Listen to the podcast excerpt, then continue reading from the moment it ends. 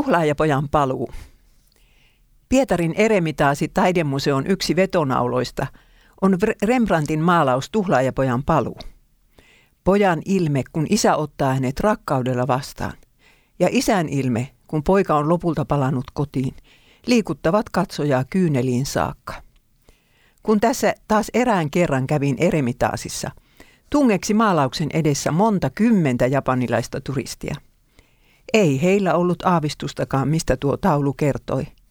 Tai valtaosa eurooppalaisten taidemuseoiden muista tauluista sen puoleen.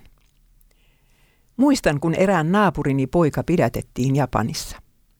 Hän oli kavaltanut rahaa työpaikaltaan ja hänen nimensä, kuvansa ja osoitteensa ilmestyivät kaikissa paikallislehdissä ja vielä telkkarissakin.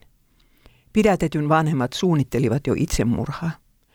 Onneksi heillä sattui olemaan kristitty naapuri – joka pyysi heitä mukaansa seurakunnan tilaisuuteen. Muistan, miten tuo onneton äiti istui elämänsä ensimmäistä kertaa sanan kuulossa ja itki. Seuraavana päivänä äiti tuli taas käymään luonani. Minulla oli kamala kiire, mutta kaivoin raamatun esille ja luin hänelle kertomuksen tuhlaajapojasta. En ole koskaan enkä missään kuullut tuollaisia sanoja – ihmetteli buddalainen naapurini liikuttuneena. On kuin hänen sydämeensä olisi syttynyt pieni toivon pilkahdus.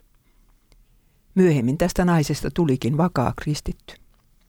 Niin, Japanin kulttuuri ei juurikaan tunne armoa sitä kohtaan, joka on joutunut rikoksen tielle, eikä hänen perhettäänkään kohtaan sen puoleen. Vielä yksi välähdys tällä kertaa Suomesta – Olin käymässä vankilavierailulla erään nuoren miehen luona. En voinut ruveta saarnaamaan hänelle, mutta yhden kysymyksen uskalsin sentään esittää. Muistatko sinä Jeesuksen, Jeesuksen vertauksen tuhlaajapojasta? Tietenkin muistan, vastasi nuori mies. Miten suunnatonta helpotusta tunsinkaan siitä, ettei lapsena kylvetty Jumalan sana ollut minnekään kadonnut tuon ihmisen sydämestä. Suomalainen vanki tietää vielä jotain sellaista, mitä japanilainen vanki ei tiedä. Että on olemassa Jumala, joka ottaa vastaan myös pahoja ihmisiä. On Jumala, joka suostui tulemaan ihmiseksi ja kuolemaan suurimpienkin syntisten puolesta. On Jumala, joka odottaa meitä kotiin kuin tuhlaajapojan isä.